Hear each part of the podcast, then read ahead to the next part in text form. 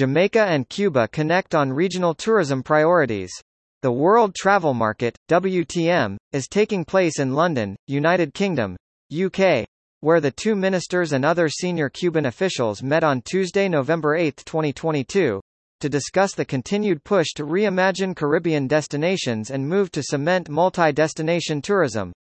This as more and more destinations seek to promote experiential travel and optimize visitors' experiences.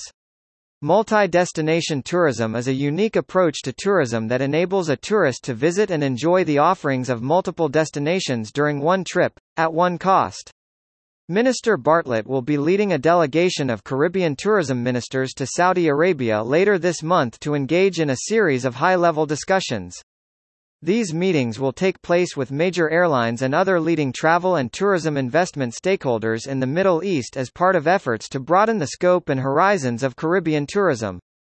Tourism Minister, Hun. Edmund Bartlett, 2nd L., in discussion with Cuba's Minister of Tourism, Juan Carlos Garcia Granda, C., in a private boardroom at Cuba's pavilion at the World Travel Market in London, UK, on Tuesday.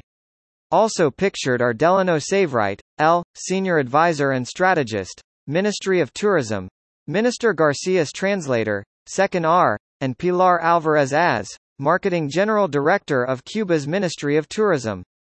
This forms part of activities surrounding the 22nd World Travel and Tourism Council, WTTC, Global Summit which will take place in Riyadh, Kingdom of Saudi Arabia, from November 28 to December 1, 2022.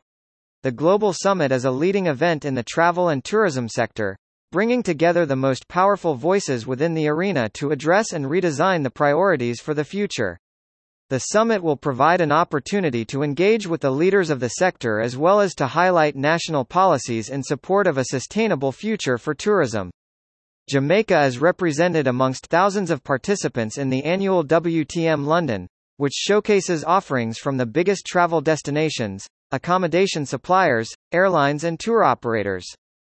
Tourism Minister, Hun. Edmund Bartlett with Cuba's Minister of Tourism, Juan Carlos Garcia Granda at the World Travel Market in London, UK, on Tuesday. More news about Jamaica